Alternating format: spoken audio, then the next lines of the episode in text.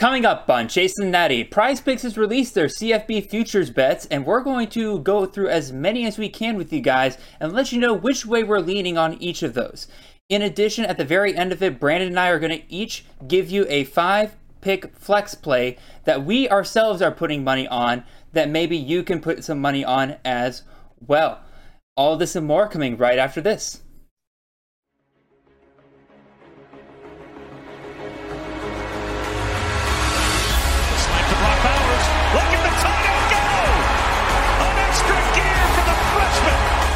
Zappe looking to Jerreth Sterns, who makes the catch and scores. What a burst!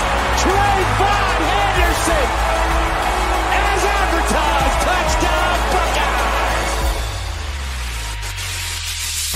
This is Chasing the Natty, a college fantasy football podcast.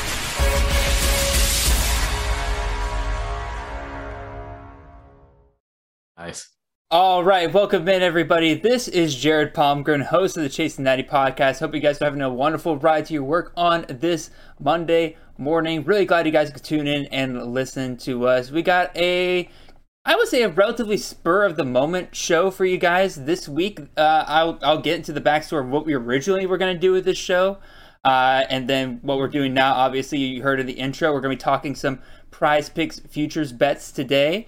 Uh, but in order to help us out with that, we have Mr. Brandon T. Sanders, host of the uh, Future Freshman podcast, as well as host of the CFFU University podcast, and maybe a third show that we'll be teasing for you guys coming up here relatively soon. But Brandon, until then, how are you doing today, sir? I'm doing well, man. I'm happy to be here. Uh, it's been pretty fun. I've had a fun week of uh, being on different shows and podcasts. I'm glad to be on my home away from home here at Chasing the Natty again. It's always a pleasure to be on and joining you as well. I'm excited to talk about some prize picks and deciding, you know, to help you guys out, maybe uh, make a decision or two on who you want to take on your five players and who we can, you know, make some easy money on as we head into the season. So I'm super excited to be here, man. Yeah, again, dude, you've been you've been killing it with all the different shows you've been on this week. Like you've been on a Broncos podcast.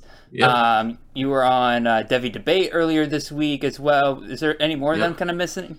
Yeah, uh, I uh, starting to, uh, you know, us being a CFF, you know, the players in college. So uh, there's a CFL podcast coming out where we have some guys from the CFF past. So guys like nice. Hakeem Butler and Jamie Newman that are in CFL. So I'll be joining those guys and showing them, you know, what their production was like. And I've converted a lot of their points from the CFF to CFL and their scoring system and how they can help out their favorite teams. And so I get to learn about some CFL rules. I get to talk to them about the difference between that and American rules. So it should be a good time. I'm, I'm excited to learn about the CFL space and their fantasy community. It seems like it's uh, growing just as much as our college fantasy community. So I'm pretty stoked to be on and, and merge the two. So that'll be fun.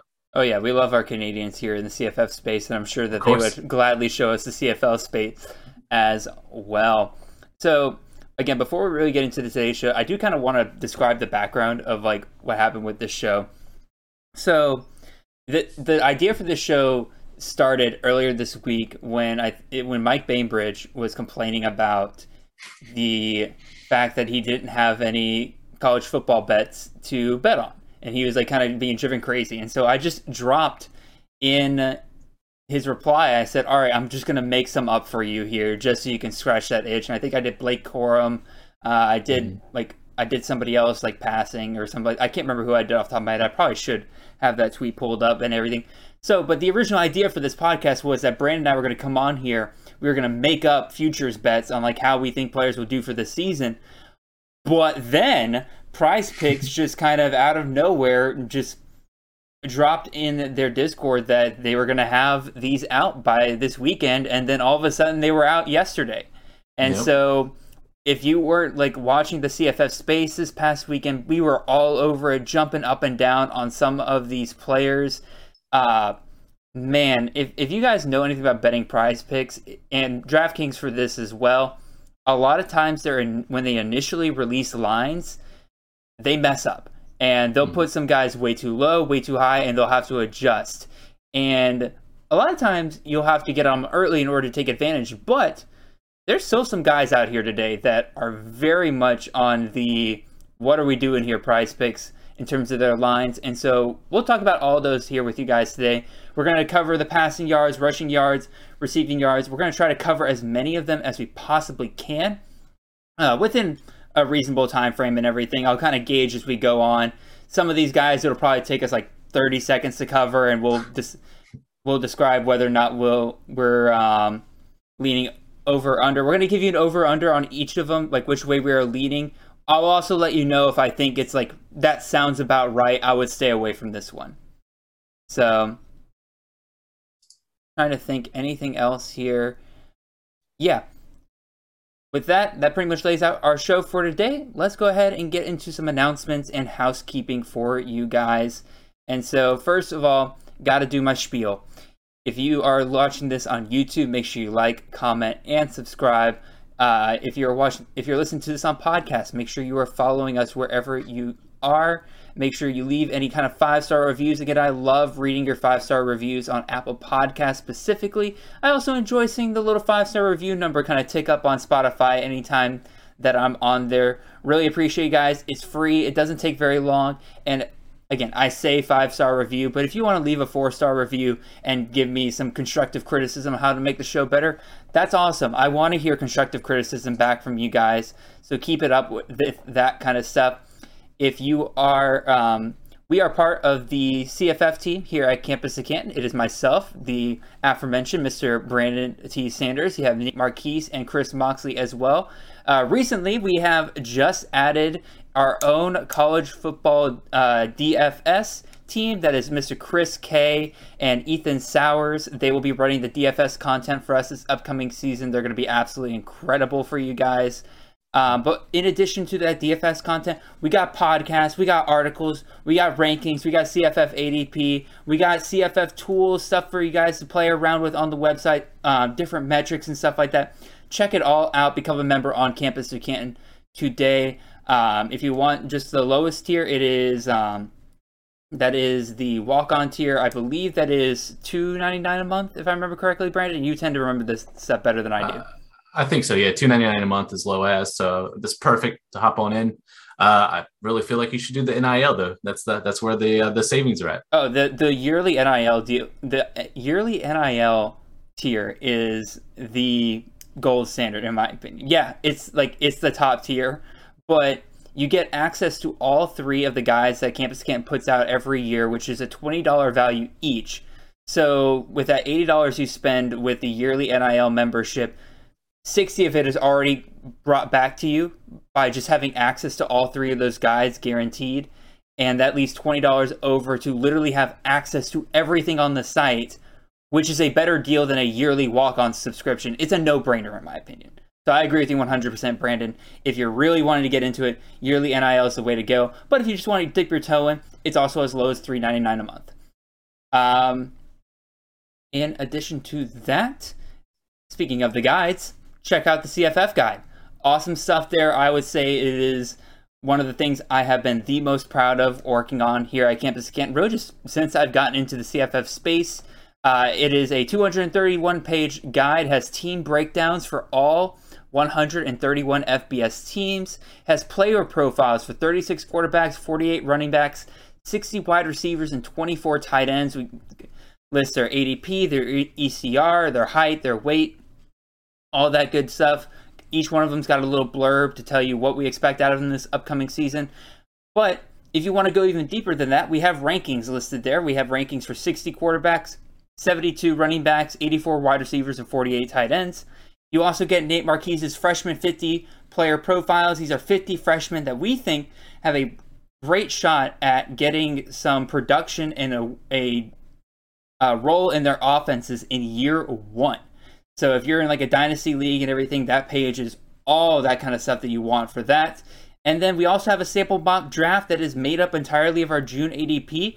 Um, and then we have uh, last, we have a section that is um, different team and coaching analytics. Uh, some of it is just looking at different systems, which players are benefit the most out of each system. But also, we take a little deep dive into some of these coaches that have transferred to new different to new destinations and how they might uh, affect their new schools. And one more thing, this is something I want to clarify with everyone, is that in af- like the beginning of August, I will be updating the CFF guide, the rankings, the ADP, all that jazz, so that you have the most up to date information regarding those kind of statistics coming into the season. So, and that includes the mock draft as well. Again, the last one we did was based on June ADP. This new one will be based on July ADP. So, Brandon, uh, you've had a chance to uh, look at the CFF guide. What would you say is your favorite part of the CFF guide?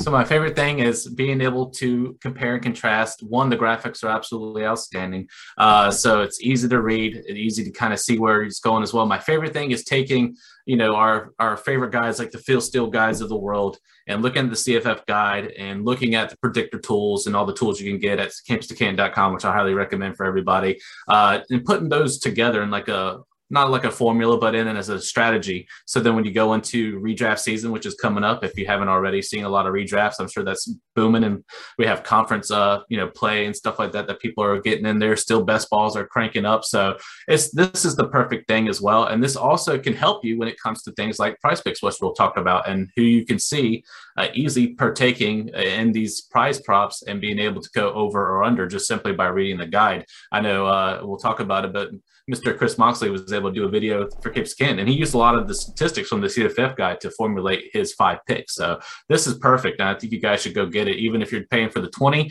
or you got the NIL. I think either way, it's great value and it's a must-have. And I'm super excited to see it uh, be updated, so then I can check that out and just kind of see as the ADP rises and falls because I'm just curious when it comes to stuff like that. So I'm, I'm super excited. Yeah, absolutely. And again, thank you for the ringing endorsement, Brandon. I've given my spiel. You got a spiel that you need to give here, though, Mister uh, Brandon Sanders, because in addition to like this show just kind of coming out of us playing around with uh, the idea of futures bets this past week, um, we you have sir have made an announcement recently regarding a new show that'll be coming to Campus of Canton this fall. So why don't you tell the people about it? Sure. So, of course, uh, we have come up with the Bet on C2C podcast. This is actually going to replace the CFFU podcast. We'll, we'll miss its inception, but the CFFU podcast budded this type of podcast. So you remember last year, if those that watched or you know listened into the CFFU podcast, we had campus picks that is returning, and that is going to be what we're talking about today, which is prize picks. So if you're looking for favorite over or under and trying to make those plays, that's perfect for you. But here's the difference. Now I've added those of Chris K and Ethan Sowers, our DFS team, and I'm putting them to work. So we're going to be a trio. We're going to have guests starting in week one all the way through conference championships. So you're not going to be by yourself. You're going to have almost four different options uh, from those those weeks to choose from, uh, and that's going to help you with guys like DraftKings. Who's a who's an optimal player that you could put in there? Who's a sneaky good pick that you could put in FanDuel? Those type of players that you have, and not to mention we are going to do DK Sportsbook. So if you're a guy that likes the over and under, and you like to run the spread, looking to make a little paper there. Um, you know, we have that option. So you're going to get all those different concepts all in one show. So, you know, the brightest minds in the business there in the CFF world and the DFS world kind of come together. Um, so I'm super excited. It's going to be something that during the season will, I think, should be a must listen. And uh, I think uh, people are really going to love it. So I'm excited to get started and we're going to be doing it in week zero. So we don't have very much longer to go. I'm very excited. If you are interested in making money whatsoever, you need to be listening to this new podcast when it comes out. Again, between Brandon, between Chris, between Ethan, that's three extremely smart dudes who know what they are doing when it comes to this stuff. Absolutely give them a listen. I'm sure that Brandon is doing a great job lining up a ton of guests um, that are going to be equally as smart, if not smarter. And I think they're going to be. It's going to be an absolute must listen. I will definitely be listening every single week, and definitely probably be throwing a little bit of money towards whatever these guys come up with each week. So, yeah, I think that pretty much gets through all of our announcements and everything. We're already 15 minutes in, so might as well get rocking and rolling, rocking and rolling on this uh, main portion here. So again, we're going to Prize Picks has put out their futures bets. Uh, they have put it out for passing yards on the season, rushing yards on the season, and receiving yards on the season. One thing I think is incredibly important for people to know, I don't know if other people have kind of been mentioning this. This is based off of a 12 game regular season. This will not count conference championships, bowl games, playoff games, championships, stuff like that. This is only like only weeks 1 through 13 the regular season. So, with that out of the way, let's go ahead and get started into these uh, quarterbacks because these quarterbacks are based on the passing yards. Again, we're going to go through each one of these. Uh, some of them will be quicker than others. Brandon will give our over or under on each one of these, how we kind of feel. And again, we're going to say over under on a lot of these. Some of these we're going to say we personally would stay away. We'll still pick an over or under. You will see which ones we are really feeling good about at the end of this show. So don't be going and picking every single one of these. you don't have to write it all down. don't don't write all of these down and everything, but we want to give you an idea of like how we're feeling about some of these players. Is a good segue into really trying to figure out how we value some of these players. So let's start off with these three up top here. We got CJ Stroud. His current over under is 36, 32.5 passing yards. So Brandon, where are you on this one? Over or under? So CJ Stroud had over 4,000 yards last year. He had the, the crazy trio that we saw. Honestly, the same is going to happen again. We just see a rotation of great wide receivers coming in Ohio State, and that's not even going to stop even the years past that. Yep. Uh, he's setting himself up for a Heisman season. I think he's he's in high contention along with Will Anderson over there in defense. Uh, I say it's an easy over for me. What what are your thoughts on CJ? I'm the same place. I think this is a. I I don't want to say it's as easy of an over as you're kind of making it sound and everything like that. But again, you're right. He threw for 4,000 yards last year. I have no reason not to expect him to do that again this year, except maybe the passing defenses in the Big Ten maybe get a little bit better. But even still, like, again, that's what Ohio State does. They have incredible receivers. TreVeyon Henderson, yeah, he's there. They'll probably want to run the ball a little bit more with him, but even still, he's an incredible pass catching back, so they're going to utilize him through the air there. Boom, that's more passing yards for CJ Stroud. Ryan Day is known for keeping his starters in really late into the game, even if they're already blowing out their opponent, unlike some other coaches, Kirby Smart. Um, yeah, I, I'm definitely leaning over here with CJ Stroud. So, Absolutely. next one here Bryce Young, 3,681.5 passing yards, over or under on that one, Brandon. I'll start on this one. Sure. This is the Heisman returner, or like. Mm-hmm this is last year's Heisman winner, who threw for 4,872 yards. He would have to take a massive, and I mean massive, step back in order to, um, in order to hit that. Again, like even when you take out the SEC championship and everything like that, he still threw over for 4,000 yards last year. Bryce Young is going to be a okay this year. Uh, I think he hits this over with relative ease, especially with Bama on their quote revenge tour this year, as if Bama mm. needs a reason to kick the crap out of every no. one of the teams they face.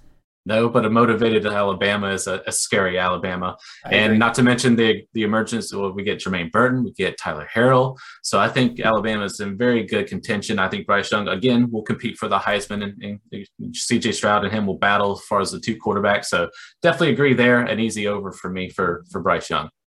I can definitely agree there. So, next one here Will Rogers, over under 4,600.5 yards. Never change, Mike Leach. Never change. Never, never change, never leave. Uh, Brandon, we we had a good discussion in in the DMs. Uh, you know, we had a discussion. You personally are, are out. It's a little bit too close to comfort for you as well. We'll go with Will Rogers had four thousand seven hundred thirty nine yards. Of course, like I said, a Leach offense, right?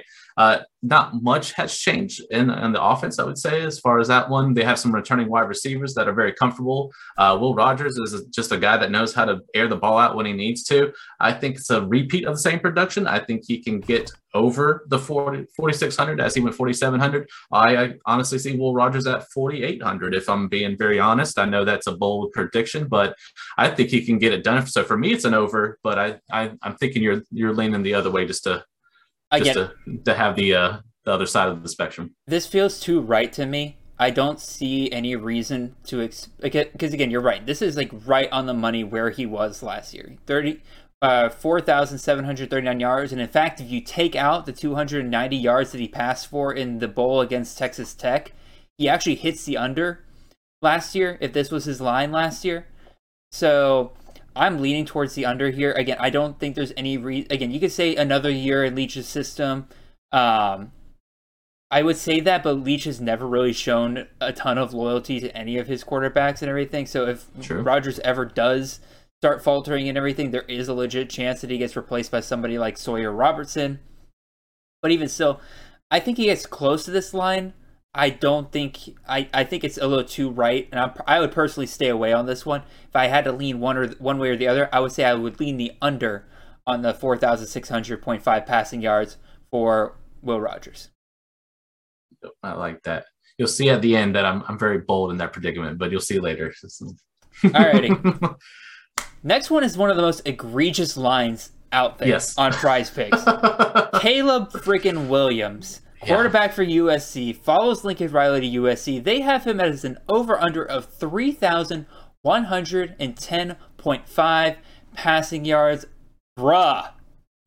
Come smash on. the over on smash the over hardcore. Smash the over on this one. We have seen that when Lincoln Riley gets his quarterback running his system, and there's no reason for again Riley last year was just checked out, like didn't want anything, like he wasn't putting in the effort that he should have. He's now apparently at the place he wants to be. He's going to run the system that he wants to run to the fullest extent. He has a very talented quarterback in Caleb Williams. A lot of people expect him to be a future first round pick.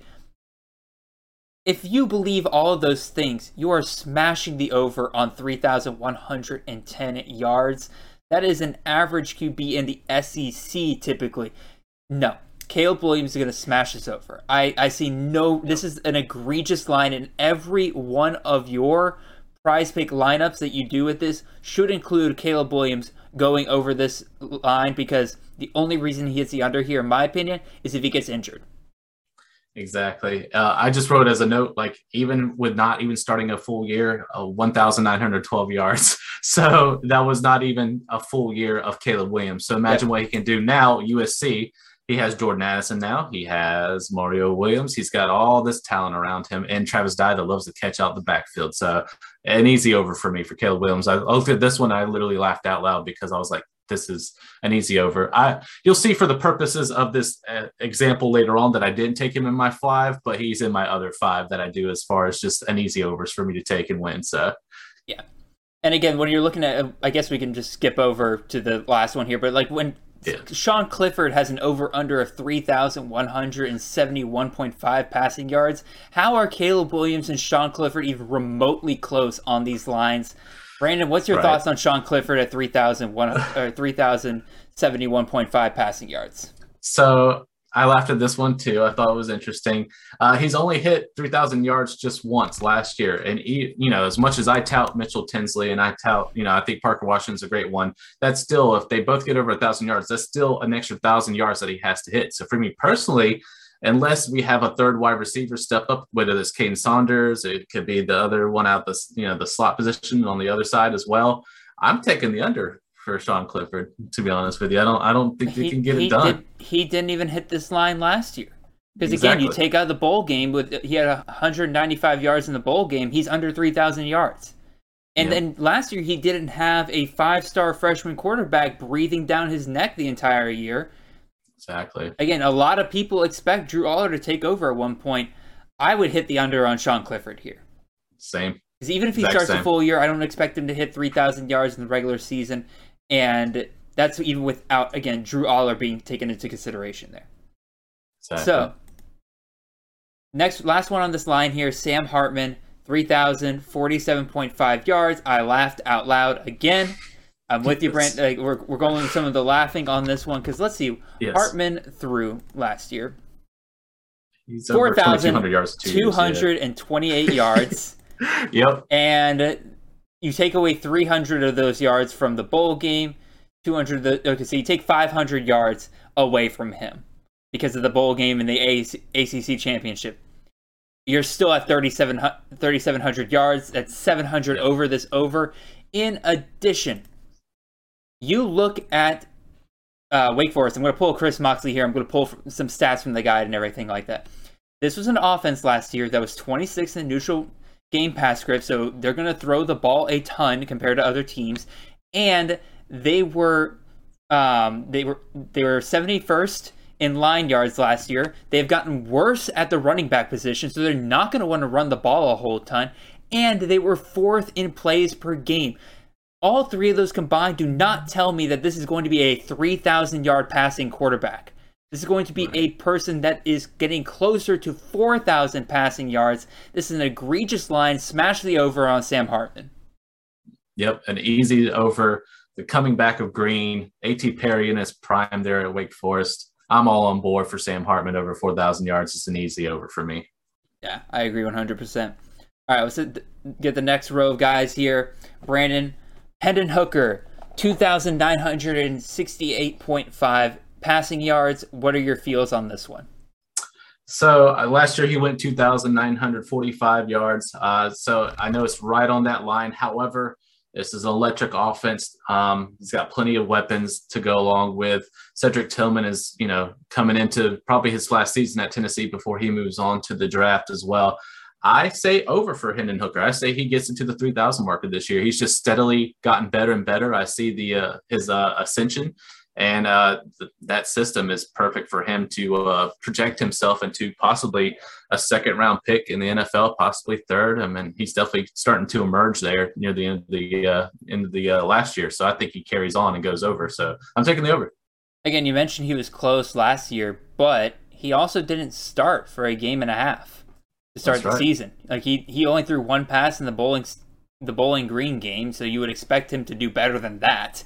Oh, Bowling Green, next yeah. year, and then again, he wasn't inserted until the second half of the game against Pitt because they were already behind and everything. So, mm-hmm.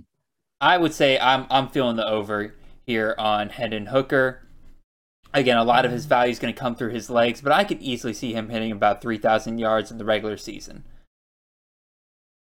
All right, Taulia Tagovailoa. Brandon, I'll let you uh, again, technically it's my turn to go first, but I'll let you go on this one because you said you had some thoughts on Taulia here. Sure. Um, so, and these next two are going to be kind of like my unders, and I'll explain a little bit. But so Maryland is still searching for the wide receiver one. It's not like they don't have talent. We just have a Demus that's coming back from injury. Rakim Jarrett a little bit on, you know, not what we thought a freshman year would look like for him, even though he did pretty well. And then you have Copeland coming over from Florida, which I think could be a solid, you know, uh, option there as well. Uh, I just think they're looking for their identity. To be honest, still, I still think they're trying to do it. Who's to say that you know the wide receivers they're having a hard time and they don't go running back? We talked about this when we were looking at a guy like Ramon Brown, the freshman there coming into Maryland as far as a run game. Like we're not quite sure what to make of Maryland now. Do I think Taulia has what it takes? Yes, I think he does. Um, he's proven that he was able to uh, you know emerge and get some of these type of yards. But I'm going to play on the uh, the the thing of caution. Maybe I shouldn't because you know I'm going all in on Will Rogers, but you know this is where my caution comes in. I'm going to say under for Taulia. Uh, what are your thoughts on the the, the Terrapins and uh, the younger Tua this year?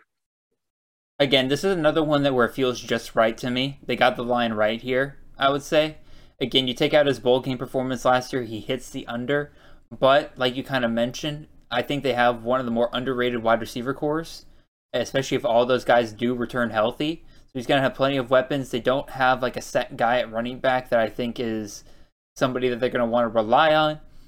And so, again, I personally would stay away from Taulia Tagovailoa. I wouldn't have him in any of my lineups. But again, if you held a gun to my head and asked me which way I would go to this, I would say barely over, especially since this is Taulia's money year.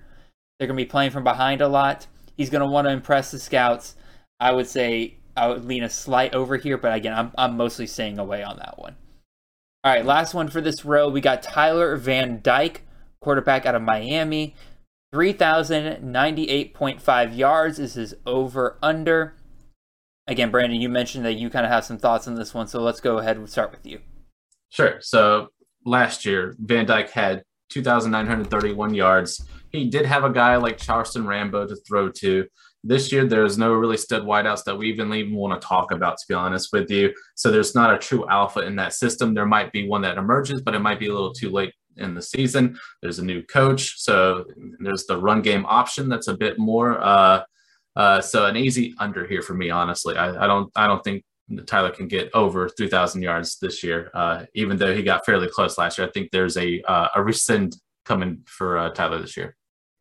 Another another quarterback that I would personally just kind of stay away from.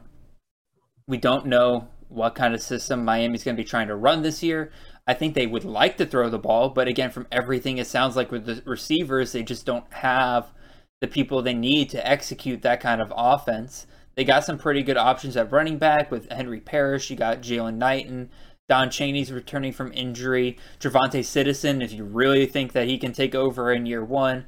I think they'll be a bit more of a run heavy system. That doesn't mean that Tyler Van Dyke can't reach 3,000 yards. I think he'll try to throw the ball. Um, but I think I would lean with you a little bit here. I'd lean towards the under again, mostly because I really don't like that wide receiver core and what's going on there. Same. Absolutely. All right. Last row of quarterbacks here. Dillon Gabriel, quarterback out of Oklahoma, an over under of 3,265.5 passing yards. Brandon, I think I'll start on this one. You started the last three. Sure, go for my, it. My turn. Um, yeah, so we have Dillon Gabriel here who is joining his old OC, uh, coming over from. Uh, coming well, his old OC was at Ole Miss. But before that, he was at UCLA, where Dillon Gabriel and him like were on the same squad, and you he's very much was following.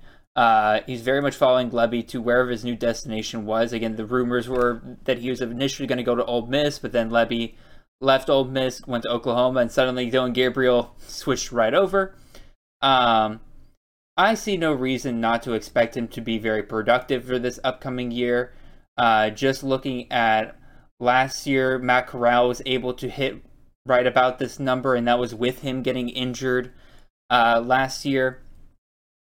Um, I again, this number is another one that kind of feels a little right to me, but I would feel I would lean a little bit more on the over. This is Lebby's, I would say, handpicked quarterback. We've seen Dillon Gabriel just be uber productive when he's in the right system. Even when he's in the wrong system, he did great under Gus Malzahn before he got injured. So mm-hmm. I would I would say I'd lead the over here on Dillon Gabriel. I'm the same way. I took over. Uh, I easily put Gabriel's been over 3,500 yards each year that he's actually had a full season. Uh, now he's at Oklahoma with a right fit, I think personally, as far as what he's capable of doing. So I'm and and really really good talented wide receivers. So and tight end. So I would say the sky's the limit, and I think Gabriel makes the over pretty easily here. All right, next up here, Devin Leary, quarterback out of North Carolina State. Uh, take away your homerism here, Brandon. I do, uh, I do. Uh, but actually, his over. On, well, yeah, I was gonna say his over under is three thousand three hundred and seventy one point five passing yards.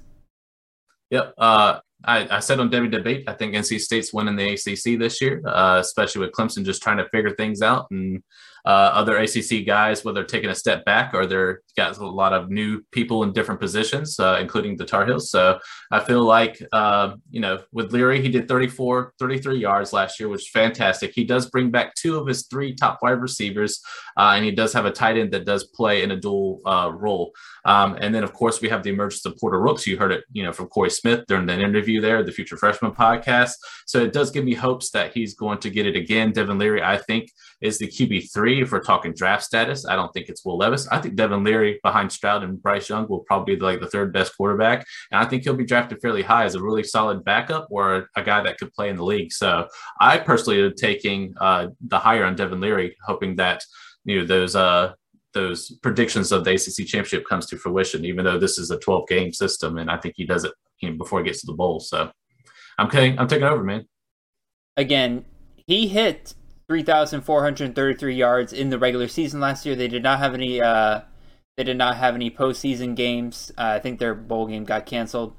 Um, so again, this is perfectly within the realm of possibility. It just all comes down to whether or not you can believe they can do it again. And I personally, again, this is one I'd probably stay away from a little bit. And um, yeah, again, I, I stay away from this one. I would lean towards the over because uh, again, another year as a full time starter. Uh, again, he, clearly he's got a draft type building for him, so they're going to want to give him some work to show off for the NFL scouts. I would say I would lean the over here, but again, I would personally keep Leary out of your betting lineups. Last one here Brennan Armstrong, quarterback out of Virginia, over under of 3,333.5 passing yards man, oh man, they're actually putting in the um, why am I blanking on the coach's name all of a sudden? Uh, Virginia head not, coach is Elliot. Elliott, Elliott right? Tony Elliott. Yep. They're they're putting in the Elliott factor here because when you look at what Brennan Armstrong did last year, he threw for 4,449 yards. If you think that Elliott's not going to be a factor, this is an easy over for you. But mm. if you're somebody like me, where I don't think Elliott is going to allow him to get anywhere near what he was able to do last year, this is suddenly a, harder line for me to kind of navigate. Again, if you believe that Brennan Armstrong's going to be an absolute beast again this year, take this over with confidence. But for me, I don't believe in that. And so 3,333 yards is pretty much like an average QB, I would say. And so this one's, again, I, like I said, this one's kind of harder for me to navigate. Brandon, what are your thoughts? I'll so let you know I'm, what I think at the end.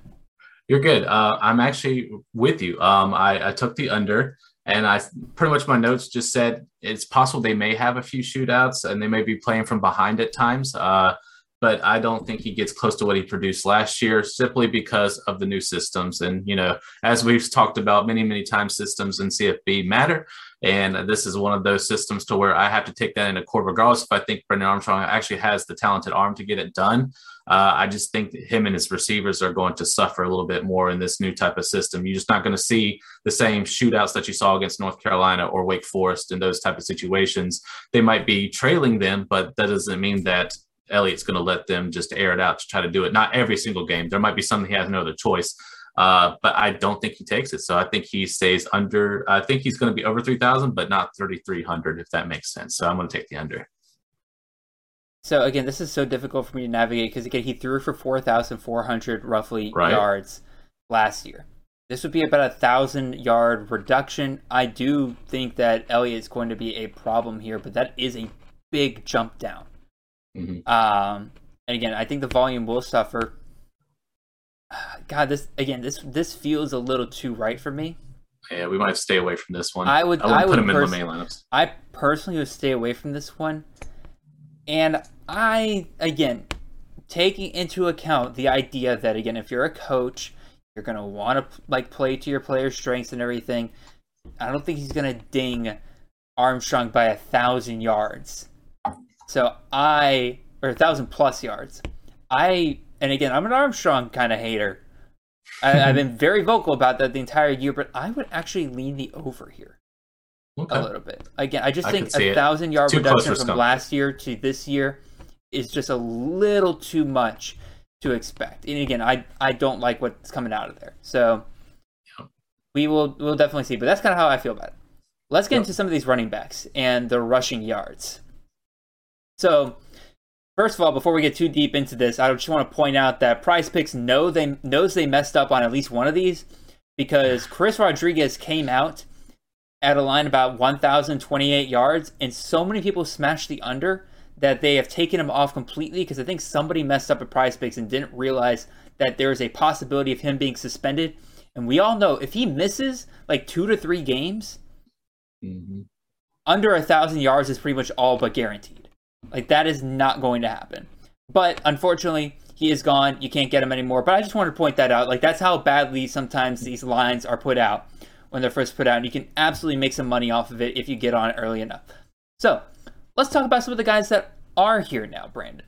So yes, let's go to the Ohio State Buckeyes. Running back TreVeyon Henderson over under of 1,265.5 yards. What are your thoughts, sir? Initial thoughts is can he make that happen? Yes. Does he can he get that with all that receiving around him? Is there enough to feed both the run game and the wide receivers at the same time? That's where I kind of struggle a little bit.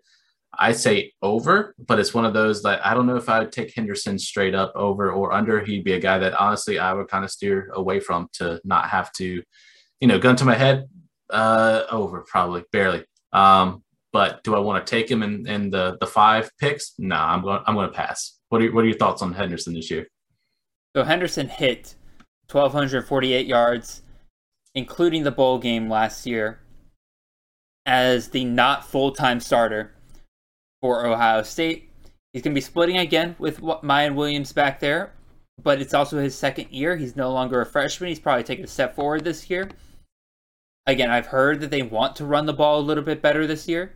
So TreVeyon Henderson's going to benefit from that. I don't think he's going to have multiple single carry, uh, single digit carry games like he had last year because like Akron eight carries, Rutgers eight carries, Indiana nine carries, Michigan State nine carries. I don't think that's happening this year. I think he hits the over here. I don't want to say easily because again I'm with you, Brandon, that it's it feels kind of right, but I would say I would feel relatively confident with an over here. But I think there's better value elsewhere with some of these guys. So Absolutely. I lean the over on TreVeyon Henderson, but not in any of my lineups right now. So, Bijan Robinson, running back out of Texas, over under 1,162.5 rushing yards. Brandon, go ahead and get us started your your beloved Bijan. So let's let's talk about your your Bijan. Oh, Xavier would be laughing so much at you right now because again, last year I was like relatively off. I, I, I, again, I thought people were praising Bijan a little too much last year, and so yes. if Xavier's listening to this, he's probably laughing his ass off right now, thinking about. Also, like, you had the sweet uh, dynasty name too. I did. Bijan. Oh, I did have Bijan Demon. yes, and now he's no longer on your roster. But it's okay. You had to make those moves. I had to make. I had some. Moves. I had to make some choices. Anyway, Bijan, what so, do you think? So here's my thought. As long as he plays every game, and, and I'll preface it with this: if Texas somehow isn't back, we'll say, or something's going on with mm-hmm. Texas mm-hmm. and they don't perform to their standards, a lot of people might pull Bijan early and prep him for the NFL draft because this man is going to be an absolute stud in the NFL. As long as that doesn't happen, this is an over for me fairly easily because Bijan is an absolute beast. Uh, so as long as that happens, however, for me, I will not be taking Bijan in my top five picks because I think it's a little too close for comfort once again. So for me, it's an over, but I'm going to probably take somebody else here in this in this grid that we uh, will be an easy over for me. So what's your thoughts on Bijan this year, buddy? I'm with you. As long as everything goes right, he stays healthy, he doesn't get pulled, It's relatively easy over for me. But again, there are those questions out there, and I'm with you. There are other there's other value here on the board that I would rather play around with and just kind of hold off on Bijan. So I would stay away from Bijan for the most part. Absolutely. So next up, we got running back out of Wisconsin, Mr. Braylon Allen. So, Brandon, where are you, where's your head at with Mr. Allen? So now, Mr. 18 year old Braylon Allen, a true. Yes, uh, no longer 17. no longer 17 and smashing out the Big Ten.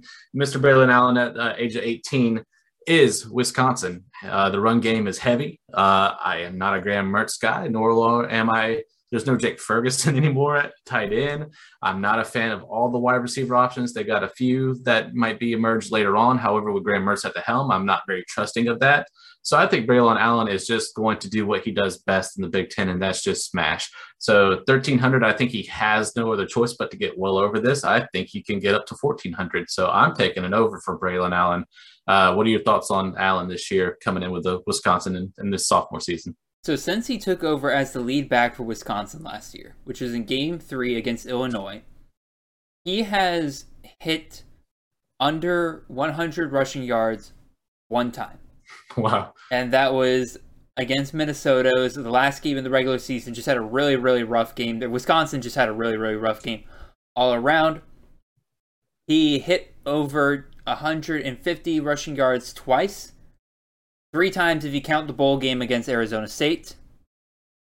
So, I think he has it in him. If he is the true starting Wisconsin running back, he should clear 1,328 yards relatively easily, in my opinion.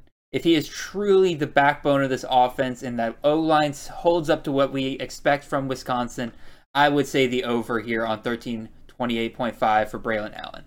Again, not an official play by any stretch of the imagination, but like if you want to include them, that's the way I'm leaning. Yeah, absolutely. All right. Next one's down. Sean Tucker, 1275.5 rushing yards. So, this one's interesting because I got Sean Tucker at 1388.5 rushing yards. He has dropped over 100 yards since his line has opened up, people were smashing the under on Tucker. And I understand why they went with the initial line that they did. Dude rushed for over 1,400 yards last year. But with the change in offensive system, that's where I think a lot of people have started to kind of back off a little bit. And I'm going to give a shout out to Xavier here because again, he argues the other way here. Um, he still thinks that. Again, let's let's go. All right, let me refresh here. Robert Ernest, his offensive system is much more pass heavy than what Syracuse has been doing in the past. I still think Sean Tucker is going to absolutely smash this year, but I think more of that's going to come in the passing game than last year, and he's not going to be able to actually carry the ball as much as he did last year. I still think he's going to do better than the Virginia running backs did because he's a much better running back than anything Virginia ever had. But I think asking for 13, 1400 yards from him again on the ground specifically, I think that's asking a lot. I think he's going to complement that with reception work this year. But in terms of if you're asking me for just rushing production, I think even still at 1275, I'm leaning the under here. Xavier, again, shout out to him. He and I discussed this a little bit he is still kind of bullish on Sean Tucker this year. He thinks that Garrett Shrader is going to keep them from doing the pass heavy offense that they want to do this year. So they're going to run the ball more than Anae's done in the past.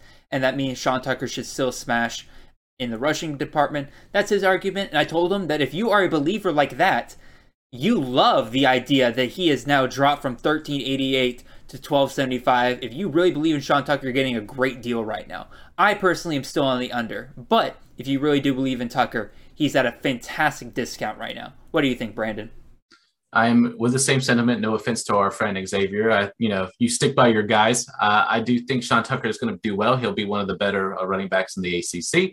Um, but I do think uh, the change of the, like I said, system, system, systems. I think Garrett Shrader also is a good he's decent with his arm. He's good with his legs, so he might take away some of that rushing as well. Um, so for that matter, I think that Sean Tucker, I would say would yeah, I'd say about 11, 1200 yards. That's what I'm kind of looking at for him this year. Uh, but this says over that. So I, I, would take the under personally on Sean Tucker, uh, regardless if it's been discounted since the uh, 1300 yards. So for me, it's still an under. I really wouldn't have changed it regardless of the, uh, the prop itself. Absolutely again, I, I clearly agree because that you pretty much just echoed a lot of what I said. Anyway, yep. Zach Charbonnet, over under rushing total of 1,114.5 rushing yards. Uh, Brandon, you, I know for a fact, have some thoughts on this, so let's get started with you. So this is one I did LOL out loud. I uh, it was one of those where I saw 11, I was just like, come on, guys, have you seen Zach Charbonnet? Do you realize he doesn't have a, uh, a, a Brown, another running back to get in his way? Do you realize Jake Bobo is the wide receiver one at UCLA? I was like, it's all in the, it's writing in the stars. Zach Charbonnet is going to completely smash this rushing attempt. Uh, Zach Charbonnet, for whatever reason, decided to hold off on going uh, pro. So I think he just wanted to add more tape, and so that scouts could see what he's doing. And I'm pretty sure Chip Kelly is going to get him ready for the next level since Chip Kelly's been there before. So Zach Charbonnet is easy over for me. It's an easy smash, smash, smash, and you'll see as we get to the end that his is probably one of my favorite ones in this whole entire grid of uh, running backs. So definitely over for Zach Charbonnet for me. I think the over here is the play as well. Like you said, Brittain Brown is gone. They haven't brought anybody else in, which is something that I was heavily looking for the entire offseason because I'm like, UCLA seems like a prime destination for a transfer running back, even if they don't want to be the guy. They'll be like a backup, a depth piece, and everything. They brought in nobody. Nobody. So Charbonnet is going to get an increase in production this year. He had 202 carries last year. I think he easily tops that this year. Mm-hmm. He hit over on this last year, and he was splitting that backfield with Brittain Brown. I agree with you. Charbonnet on the over here. That's what I'm feeling. Absolutely, man. So, next guy up here Travis Dye, running back at a USC. Over under 1,105, or excuse me, 1,101.5 rushing yards. Easy under for me. Easy under for me. Here's the reason why. I went and looked back at Lincoln Riley at Oklahoma. What kind of systems we running here? Has he ever had a running back hit this number in the regular season? The answer is no. He has not. He's had guys that hit a thousand yards and hit this number when they also play in a bowl or when they play in the Big 12 championship, when they play then in a, a playoff game. But in the regular season, he has not had a guy hit this mark in the regular season. And also, that USC running back room has some dudes in there. They brought mm-hmm. in Austin Jones as well this year. Um, they still have, um, I forget, they still have one guy from last year. I don't think that we're really looking at Travis Dye being a like true bell cow here. I think he'll be the one. Like he'll be the guy, but he won't be like him and then there's a mosh pit behind him. I don't think he's gonna get bell cow work here. I think he's a clear tier above the other guys, but we just haven't seen Lincoln Riley put a guy out there pretty much since I mean the closest you can get was last year with uh or uh is this yeah 2021 Brooks? yeah Brooks last year but even yeah. still like I again I'm I'm per, again history has just shown me that that is an exception rather than the rule here he's going to want to show off Caleb Williams I say the easy under here on Travis Dye yep to just add on and just to simplify it for everybody else Travis Dye is a PPR back he is not a true rushing back. Uh, and I appreciate them trying to give him the love that he did at Oregon. Uh, but this is in Oregon. This is a Lincoln Riley led USC, and systems speak for itself. So Jared, you know, pointed it out to you. Without the PPR points, without the receptions, Travis Dye is an easy under for me for this as well. So I'd say, you know, maybe around 900 yards, I'd start to lean over, but 1100, I'm going to say no for me. So it's a it's an easy under for me. Yeah, no, I just looked it up. Kennedy Brooks last year in the regular season posted 1,111 rushing yards. So even if you are super confident that, like, oh, Jared, you're being too hard on Dye. Look, the last running back he did uh, hit that number. Yeah, he hit that number right there. If you if you believe in Travis Dye, stay away from this. This feels too bright. If you're like me and think that Lincoln Riley goes back to kind of splitting the carries a little bit more, Travis is an easy under here for me. Yep. All right. Continuing on, get some more laugh out loud ones here. Uh, mm-hmm. Not this one though. Deuce Vaughn, no. thirteen hundred and twenty point five rushing yards. Brandon, what are you feeling on that one? Feels really too right. Um, right on up the alley of our buddy Deuce. Um, love what he's gonna have going on there.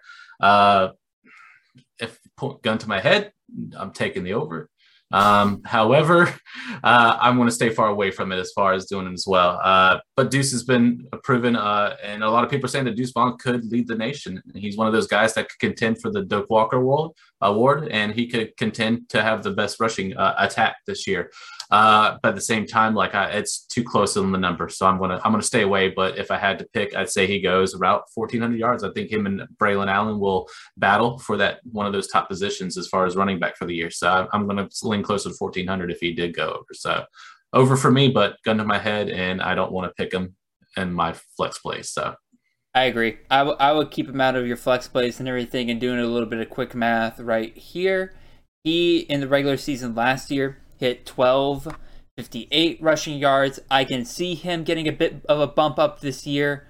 Um, but also at the same time, you will have um, Adrian Martinez, who's probably going to be vulturing a little bit down there near the goal line, so may not get those yards anymore.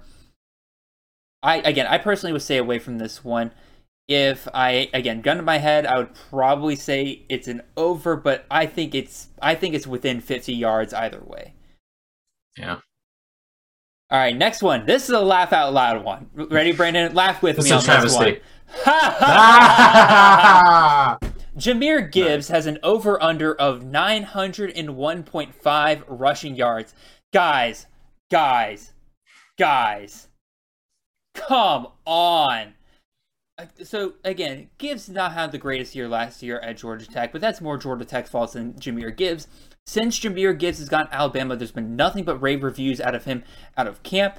They have said that last year when he practiced with the guys uh, before they went off to the championship and the playoff, that many were saying that he might have been the best player on the field during those practices. He is going to be used a ton this year. And the last time an Alabama running back hit under 1,000 yards on the season was 20, 2018 and that is when they had the trio of Damien Harris, Najee Harris, and Josh Jacobs. Okay, when you have three running backs like that, all in the same tier like that, yeah, you're going to split the carries between them. But we got Jahmyr Gibbs, and then it feels like everybody else behind him at Alabama. I see no reason not to expect Jahmyr Gibbs to hit well over 900 rushing yards this upcoming season. Bama has been very productive at the running back. Brian Robinson, if Brian freaking Robinson can hit a thousand yards in a in a Bama system. There's no reason not to expect a a back as talented as Jahmyr Gibbs can easily hit that. So, Brandon, uh, is there anything else really to say here? I think Gibbs is an easy over. Nope, uh, you said it best. Uh, smash the over as hard as you can go and move on, man. All right, next one's a little interesting. We got Rasheen Ali running back on a Marshall over under 1402.5 rushing yards. So 1,402.5 rushing yards. Brandon, what are your thoughts here? This uh this feels pretty right. Um, I, I will say I think there was a, a change up in some of the offensive line for Rasheen, and I think there is a I want to say there's a coaching change. I didn't get to see too much of the write up. Marshall's defense is fantastic, so it's going to keep them in the game. Uh, so I think Rasheen's still going to smash. But 1,400 yards, it's uh, that's really, really close to what I think is possible from Rasheen Ali. Personally, I'm staying away. Uh, if I had to lean, I think there's just a tad uh, regression. So I would maybe take the under on the 1402. That's me personally. Uh, what do you think about Rasheen this year? So hit last year in the entire season, including the bowl game, rushed for 1401. So right where this line is at. Mm-hmm. I could see him getting slightly more work, because it is his second year. But also, he was a redshirt freshman last year, so it wasn't like it was a brand new guy. They didn't know whether or not to trust him or not. Um, so I think it's already asking a lot for him to get to 1400, especially with the insane volume that he was getting last year at times. Um, in addition to that, you go from the CUSA to the Sun Belt. You can make fun of the Sun Belt, but that is still a that's still a competition jump there that I think mm-hmm. is going to be enough to slow him down just a little bit. I would I would lean the under here on Rasheen Ali. I would say overall. So yeah, I, I think it'd be yeah best to stay away. But if you had to take the pick or just want to play contrarian, I'd say take the under for sure. Yes. All right, we got two more right here at running back. We got Blake Corum running back out of Michigan over under of 1127.5 so 1127.5 rushing yards. Brandon what are your kind of thoughts overall on this so I, agree that Donovan Edwards is a more of a catching running back. However, I do feel like he is talented enough where he will take some of the carries away from Blake Corum. Uh, Blake Corum, when healthy, has been proven to be outstanding. However, you know, due to his injury, we did see the emergence of Hassan Haskins, and he really just never let go of being that type of bruiser that we saw as well. Can Blake Corum be that? That's where I, the question lies. For me, I've taken a little bit more of an under uh, under the 1100. I still think he goes probably right around a thousand. But if it's an 1100, I'm going to probably say no for me personally. This is one I'm staying away from, but I'd take the under if I had to make that decision personally. So last year, again, doing like, just doing some quick math in my head, he hit roughly about 850 yards during the regular season on only 140 or excuse me on only a 136 carries as a clear running back two behind Haskins. Mm-hmm. Again, he got injured that allowed Haskins to really take over down the stretch and everything like that but he's going to see more carries than 130 something carries this year during the regular season. If he can hit 100, uh, 850 on that, if he can continue that efficiency, I think he could easily get the over here. Um, now, again, I'm a Donovan Edwards guy. I've been drafting Edwards much more than I've been drafting Corum because I think Edwards sure. is just a do it all kind of back. As far as I've been able to tell, I just like him a lot better.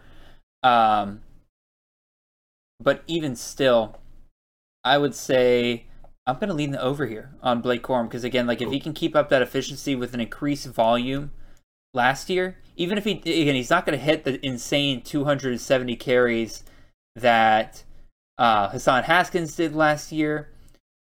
But if he can reach up to 200 carries this upcoming year, and again if he keeps that efficiency, I think he could easily clear this. So I'm going to lean slightly over on Blake Corum, but again, I'm with you. I kind of would probably stay away from this a little bit. Last running back here, Zach Evans, running back out of Ole Miss, 1,111.5 rushing yards. Oh, Zach Evans. Is he even the real Zach Evans? We don't truly know. There's multiple Zach Evans now in this multiverse of running backs.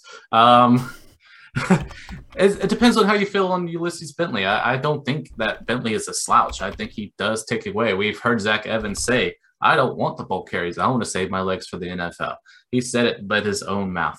Um, so for me, I still, honestly, he's talented enough where I honestly still think he can get over the 1100. Uh, and I think Bentley can get right on up there, pretty close to 800, 900. It just really depends on how it splits. You're like, no, uh, I don't know. I don't know. I just think Evans I think, somehow I, think going to go over getting, this. I think Bentley getting like six, seven hundred isn't okay. That's, out of that's probably a little bit more understanding. Yeah, maybe I'm going a little bit overboard with the Bentley love. Uh, but I still somehow think Zach Evans winds up over 1,100 yards, whether it's barely with 11 more yards or he does 1,150. Somehow I think he gets it done still, even regardless if he wants to lighten the load. So for me, it's personally an over, not somebody I'm putting up in any of my lineups, though. So what, what's your thoughts on Mr. Zach Evans? I'm staying away. I am with you in that, again, I don't think he'll get the volume necessary for you to fully trust in him hitting the over. But here's the big problem Zach Evans is a home run hitter. Anytime yes. he touches the ball, he could be off to the end zone. And with a guy like that, that's not somebody you can really bet on. Because again, you want to bet on guys where like you know pretty much every time on average what they're going to do every time they touch the ball. And Zach Evans is just all over the place in what he is able to do. He is the kind of guy where he can only have he can maybe only have 160 carries on the full season and hit over a thousand yards. Like he is that kind of dude. So I would personally just kind of stay away from this because I think there's just a little too much unpredictability there in terms of what you can expect on a per touch basis with Zach Evans. I would keep him out of your lineups. If I had to go one way or another, I would lean the under because I still believe in the idea of the fact that he's not going to get the volume necessary to easily hit this over. Yep. Yeah, I'm with you. Alrighty. Let's go and talk about these receivers finally. Let's see how many of these we got. We got 12 to get through here, so we got to go. We got to move. We could go quick. There's a few of these that are easy for me. That's true. Let's start with the first one. Jackson Smith-Njigba, wide receiver out of Ohio State, 14 thir- uh, 1,436.5 receiving yards. Brandon, over or under on him? Oh, uh, this one I'm staying away from. And uh, because it's too close to comfort. I am a Marvin Harrison guy. Uh, I like him probably the most out of the, the one, but I do love me some JSN. I personally think it's he might actually get the 1400 because it's JSN. So if I had to choose, I'd say under, but barely, if I'm being very honest with you.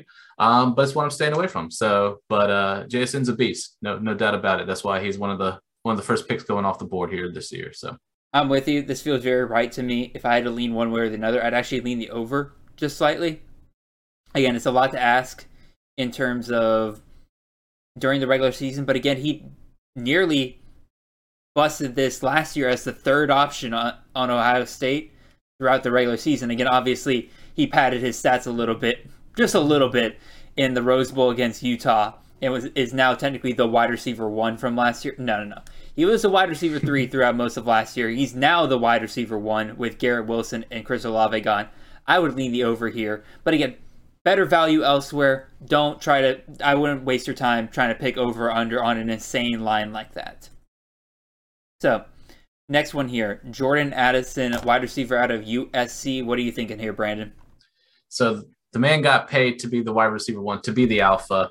Uh, a lot of what we think Caleb Williams is going to produce, I think, is going to come from Jordan Addison. He is the reigning and defending Biletnikoff uh, winner from last year as well. So I think that he could uh, probably narrow into the 1200, even with Mario Williams in fold and even with the other talented wide receivers and the freshman like CJ Williams. I think Addison is the alpha this year. And then next year, they're going to fight it out to see who's going to kind of hold that one. My take would still be a Mario if he doesn't go to the draft early. So for me, it's an over for Jordan Addison. However, I probably won't be taking him. He's the one I'm I'm also going to stay clear from as far as picking overall.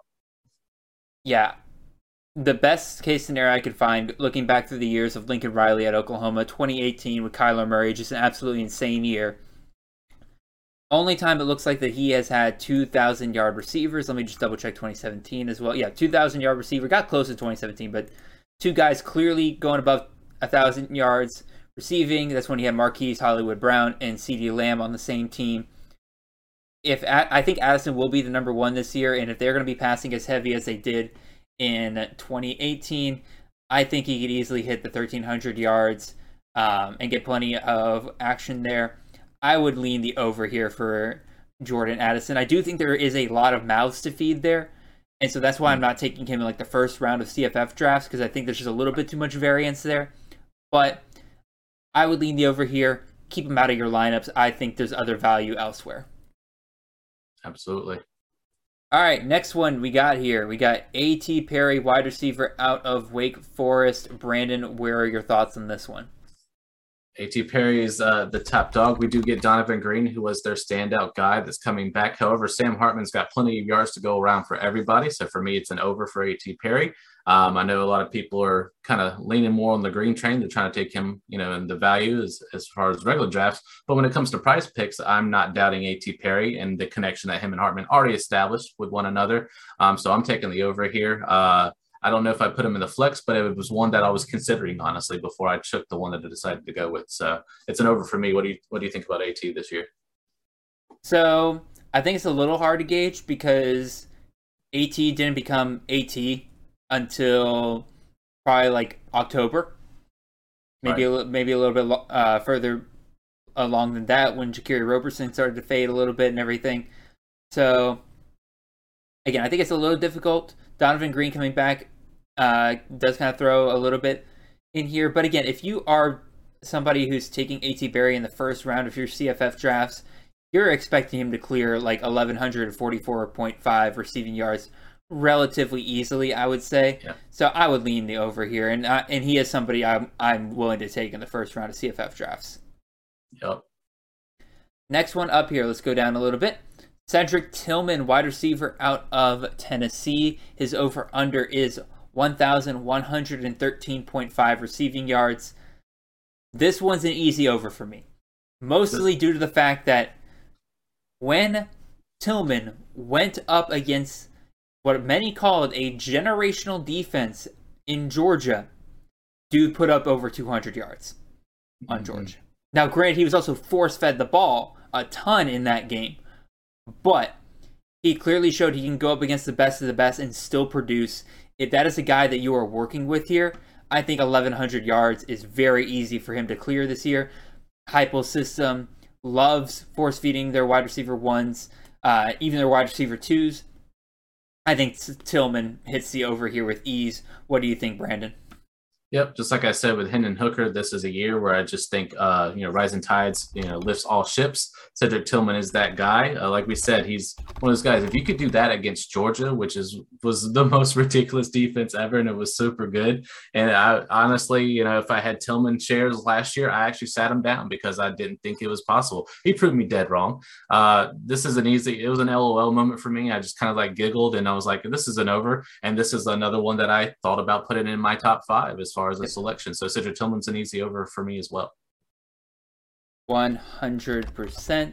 And give me one second to look something up here before we move on to the next guy.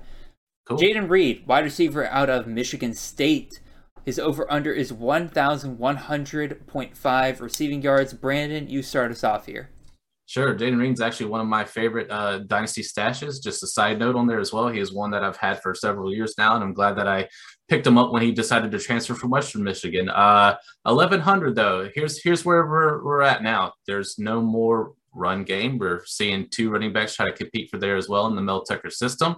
Uh, you know, we've lost uh, Nailor to the NFL. He actually got drafted, which I think is good on Michigan State to do that as well. Jayden Reed is going to be uh, targeted heavily um, because this is Payton Thorne's uh, favorite guy to throw to. So if we're looking, if this was a PPR bet, this would be an easy over for me. Uh, but I still think it's an, a natural habit or out of, you know, out of necessity that Jayden Reed has to probably go over this prop. It's one I'm going to stay away from because it's a little too close to comfort for me. Uh, but I do think that he can get over the 1100 and, and maybe go by 1200 by the end of the year before he gets to a bowl game. Um, so I'm taking a yes, uh, but I would say proceed with caution because there is change in the Michigan State system. So that's where I'm just saying they might try to double team him until they can find a resurgent wide receiver too, whether that's Antonio Gates Jr. or whoever that's coming in. Uh, you know, so just be wary that there are going to be times where Jayden Reed might disappear in a game or two, but he he'll make it up in other games with better you know opponents and stuff like that. So uh, yes for me, but staying away. So I didn't know which way I was going to go on this one, Brandon, until you made or until you brought up the idea of defenses really focusing in on Reed because I think that helped them out last year a lot. That Nailor was also a threat. You don't have Nailor anymore. You don't have Kenneth Walker. Reed, in many ways, is the only kind of guy we know on this offense. Obviously, Payton Thorne's the quarterback and everything, but Payton Thorne hasn't really been the threat. It's been the guys around him. So last year, Reed in the regular season um, caught 946 receiving yards last year. Again, I could see him getting a bump up this year, which is why I'm like a little okay with 1100. But again, like you're right, more defenses really kind of keying in on him, uh, not being able to get the volume that he was getting last year. I think I'm leaning towards the under here on Jayden Reed. Yeah, it's really close for comfort. I would just say stay away for those that are involved that are they're thinking of Jayden Reed. Yeah, I, I can see that. So let's move on to the last one on this row here. We got Xavier Worthy, wide receiver out of Texas. Over under of 1,078.5 receiving yards. Oh boy, oh boy. Brandon, I'll let you start off on this one while I gather my thoughts. Sure. LOL. Xavier Worthy all day, every day. Wide receiver one at Texas. Quinn Ewers coming into town. Even if Ewers doesn't do good, uh, I still think he gets the job done. incredible arm by Quinn Ewers. Uh, Xavier Worthy is going to benefit. We saw what we saw in the spring game. Why aren't you taking Xavier Worthy over 10, you know, 1078 immediately? Uh, easy, easy over for me. Uh, he was in my uh, you know my my thoughts on top five until we talk about this next player. And then i was like oh this is an easy one for me because i know the system. Uh, but other than that xavier worthy would actually be my pick for wide receiver. Him and uh, tillman are the other two that i say would be an easy over for me. And even if you want to play all wide receivers these you know the next guy we talk about and these these two picks are perfect for that situation. So i say go for it. I'm with you brandon. Lol on this one. Last year as a freshman as a freshman Xavier Worthy had 62 receptions for 981 yards. Granted, uh, actually, no, they didn't play in a bowl game. So that was during the regular season. So already as a freshman, he was only 100 yards below this line. He is getting an upgrade at quarterback in Quinn Ewers. And when Sarkisian really gets his offense rolling like he wants to do, even if it's not the best quarterback play in the world, again, obviously Mac Jones proved a lot of people wrong but let's go back to that 2020 season at Alabama. Let's look at that top wide receiver, shall we? Uh, who was that? Uh, oh, DeVonta Smith. Yeah. Just a little a little guy named DeVonta Smith. Uh, 1,856 friggin' yards. That game again, I would have, or that year, I would have to take out some of his like championship games and stuff like that as well. Let me look at it real quick.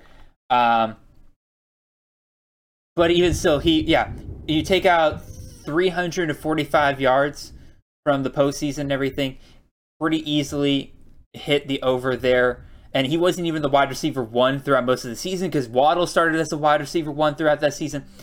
Xavier Worthy, even if he, if, even if for some reason, let's say worst case scenario, Nair's the wide receiver one for some reason, Xavier Worthy becomes the wide receiver two. Plenty of, plenty of volume to go around there. I think it's pretty easily to expect Xavier Worthy hitting over 1,078.5 receiving yards. Yeah, it's a no brainer for sure. All righty.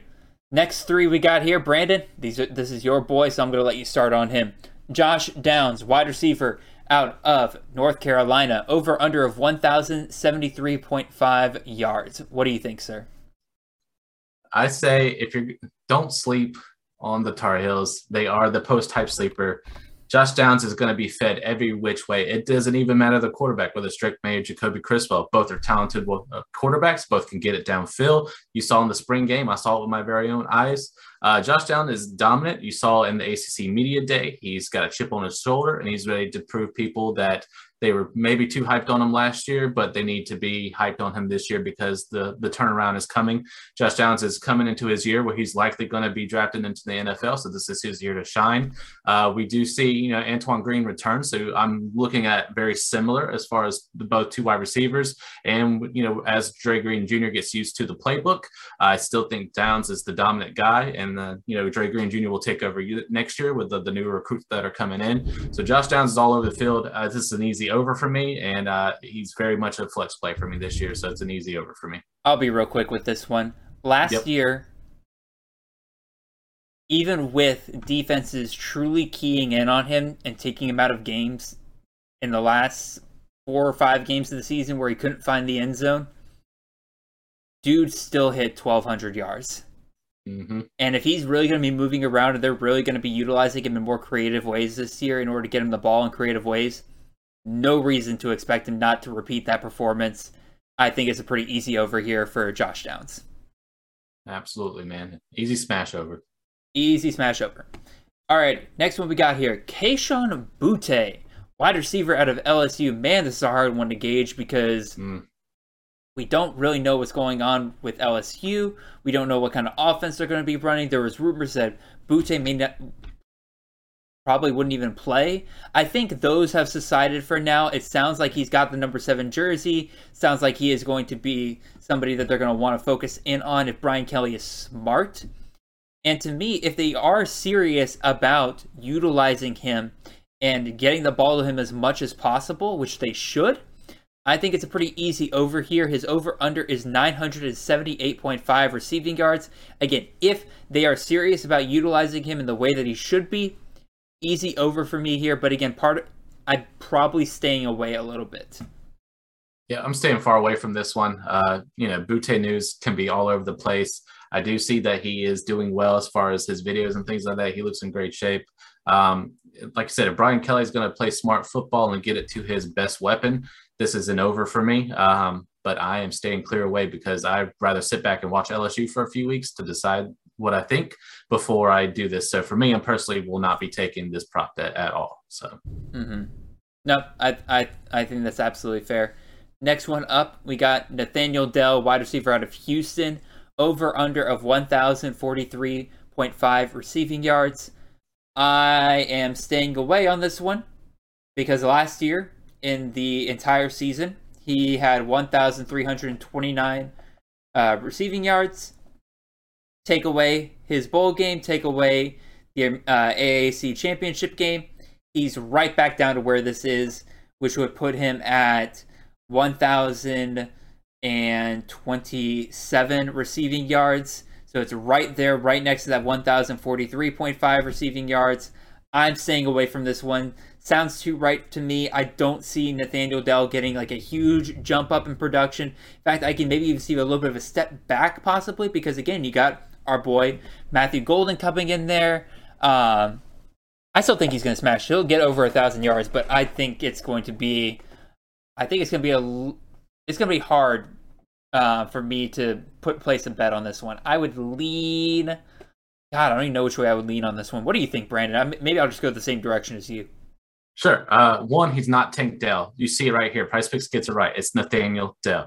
Um, also, Tank Dell. What a what what a name. Uh, also, you hit the nail on the head. There was no dominant wide receiver two. There is a very dominant wide receiver two this year in Matthew Golden, who I think takes the realm at Houston next year when Dell, you know, you know goes to the NFL.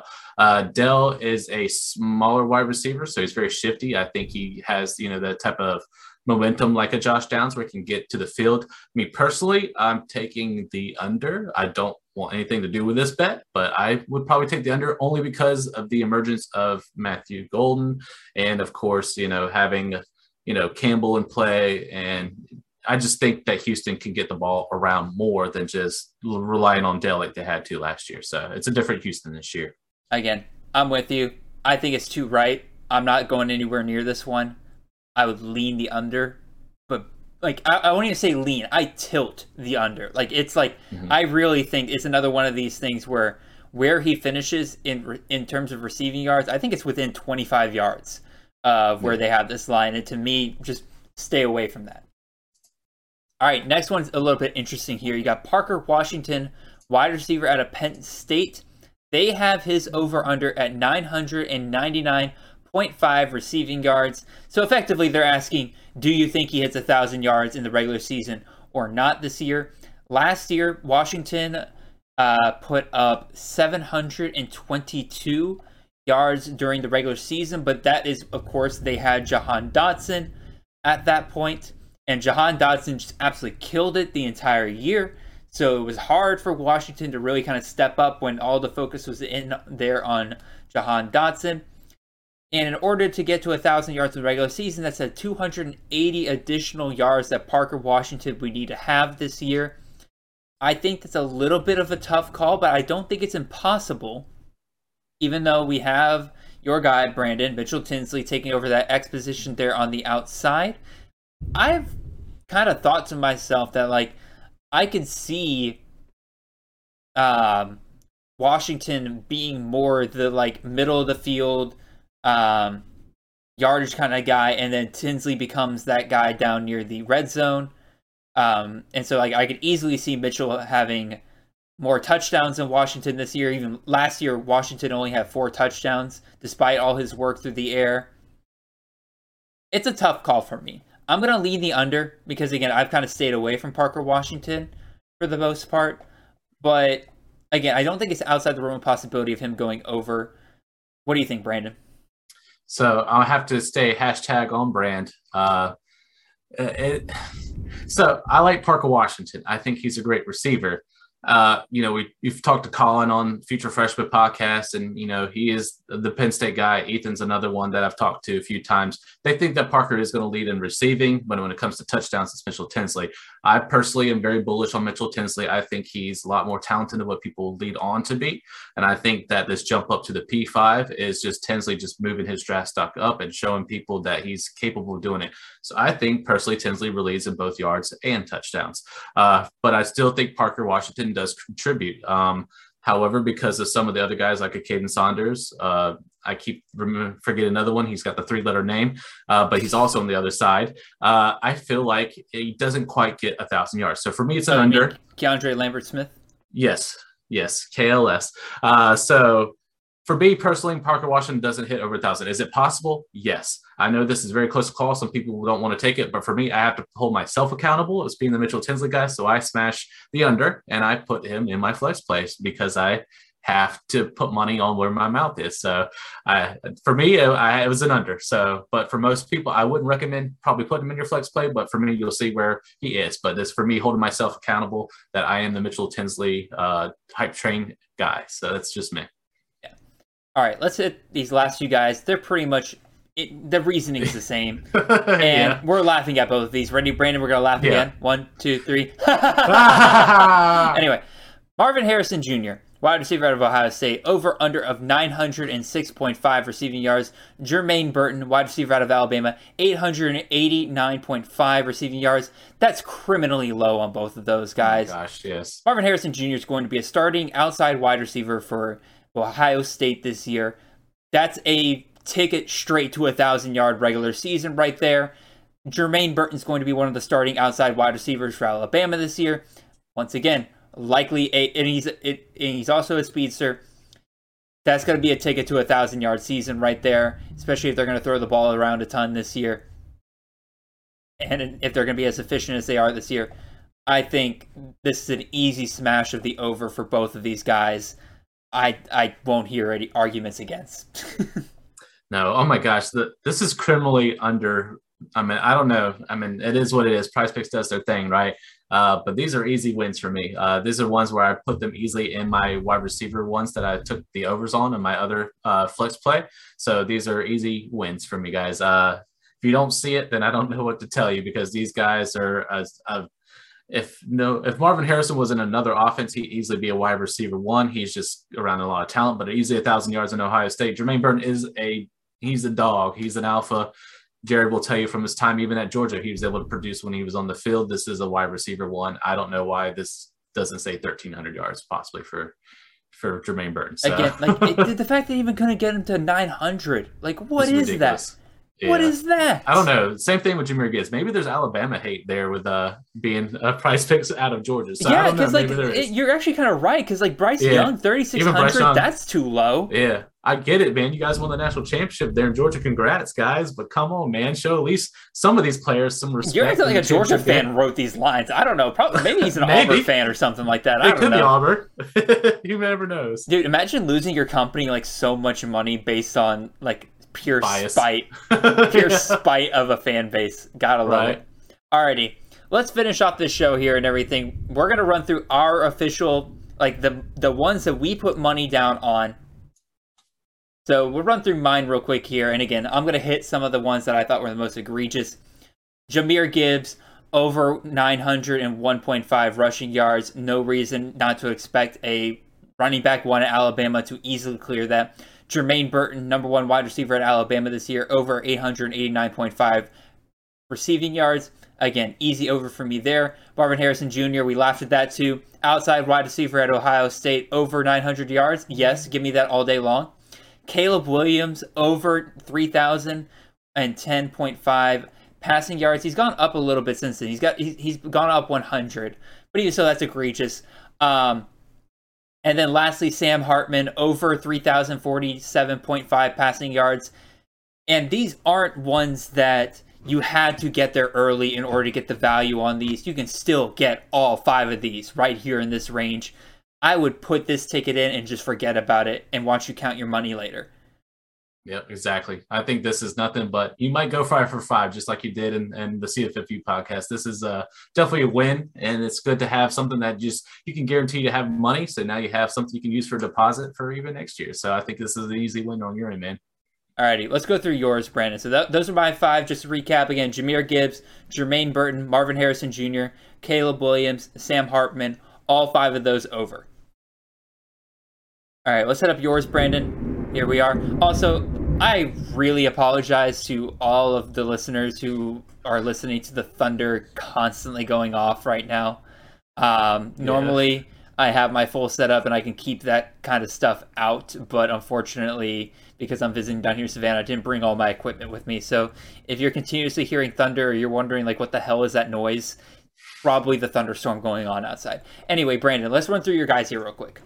Yep. Uh, so luckily our storms pass for now. Sounds like we might get more coming out of your way eventually. But until the storms hit, we can talk about this lineup as well. Uh, Will Rogers, uh, 4,600 yards. I know is uh, too close to call for some, but I'm very confident in Will Rogers in Mississippi State. Mike Leach system. I smashed the over. So for me, it's there as well. Zach Charbonnet was the easy victory for me at running back. I think it was a uh, an easy over. I'm very confident that he'll hit that as well.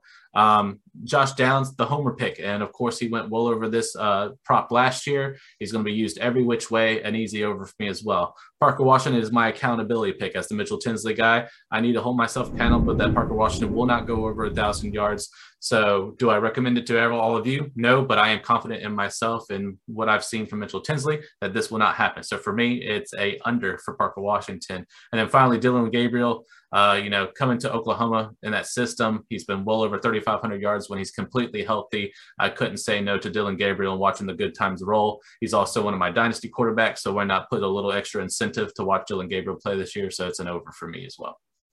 I would say, again, I like your lineup.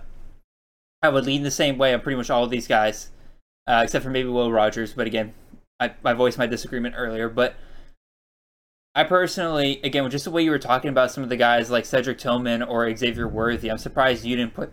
I'm really kind of surprised you didn't put either one of those guys in your top five lineup here because they seemed a bit more solidified in your mind of like clear values. What do you think about yeah. that? Yeah, I agree. Uh, I did hear on some other shows about you know people taking them. So I did want to give you know just a different fair point, you know, perception to go along with it, uh, and just guys that they talk about. They did talk about Zach Charbonnet. I did hear that from both Eric and Mike, so that I thought that was really strong argument. So that's why I took Charbonnet personally. For me, I'm always going to take Josh Downs and bet on the bet on the farm with him. And for me, like I said, the Washington pick was just being contrarian and then just sticking to my, you know, being on brand and just being the Mitchell Tinsley guy. So do I recommend this lineup? No, but I wanted to show you, you know, that there is options out there that uh, some are an easy smash, some of them are challenging. So it just kind of depends on what what type you know, if you want an easy win or if you want to challenge yourself. So that's the best part about prize picking, guys. That's the best part. I'm not gonna lie, I might have pooped my pants a little bit on that last lightning strike. Did you get that hit was, by lightning? That was close. that was close. Oh uh, boy. Dude, it is it is coming down right now. I'm looking at the shed in the backyard and everything. The doors are oh. just like flying open. It Holy is cow. nuts over it's here. Like a dude. horror movie. anyway, that brings us to the end of our show here, y'all. Really appreciate you guys turning uh, turning in, tuning in. And again, this is a fun, just a relatively long conversation, but again, give us an opportunity to really talk about some of these players, how much we like them this upcoming year, who we think just overall in like betting markets is being undervalued. And it is a great little teaser coming up for some of the betting content that Brandon, Chris, and Ethan will be providing you guys once the season gets started. Bet on C2C is the new pod. And Brandon, I have y'all decided on what day you will be releasing that during the season, or have is it kind of going back and forth on different ideas? Yeah, it's been going back and forth. We initially were thinking Friday, but if there's a way that we can get out maybe a day or two earlier than that, there's an option for that as well. It's just a, you know talking to the rest of the team and deciding what day fits better for the lineup. Uh, as far as audio wise, uh, video, it'll be as soon as we can get it you know available and put out for you. So you will get that in video format. Um, all right, sorry about that, guys. Uh, the as Brandon said to me, the the storm won. Uh, you can definitely still hear it going on in the background. Uh, I got my power knocked out there for a few minutes.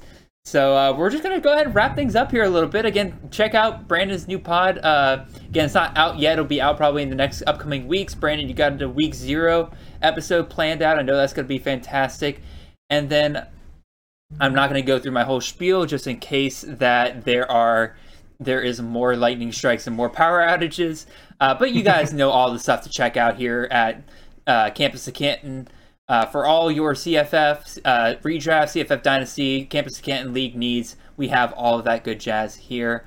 And yeah, again, we'll appreciate you guys. The season's right around the corner. It's much. It's going to be here much quicker than any of us are expecting. We only have five more Saturdays until the full regular season starts off, and like four more Saturdays before we get to week zero. So like, it's it's really right around the corner. Can't wait to uh, can't wait to make more content for you guys in season. Really appreciate you guys listening, and we will see you guys next time. Have a good one.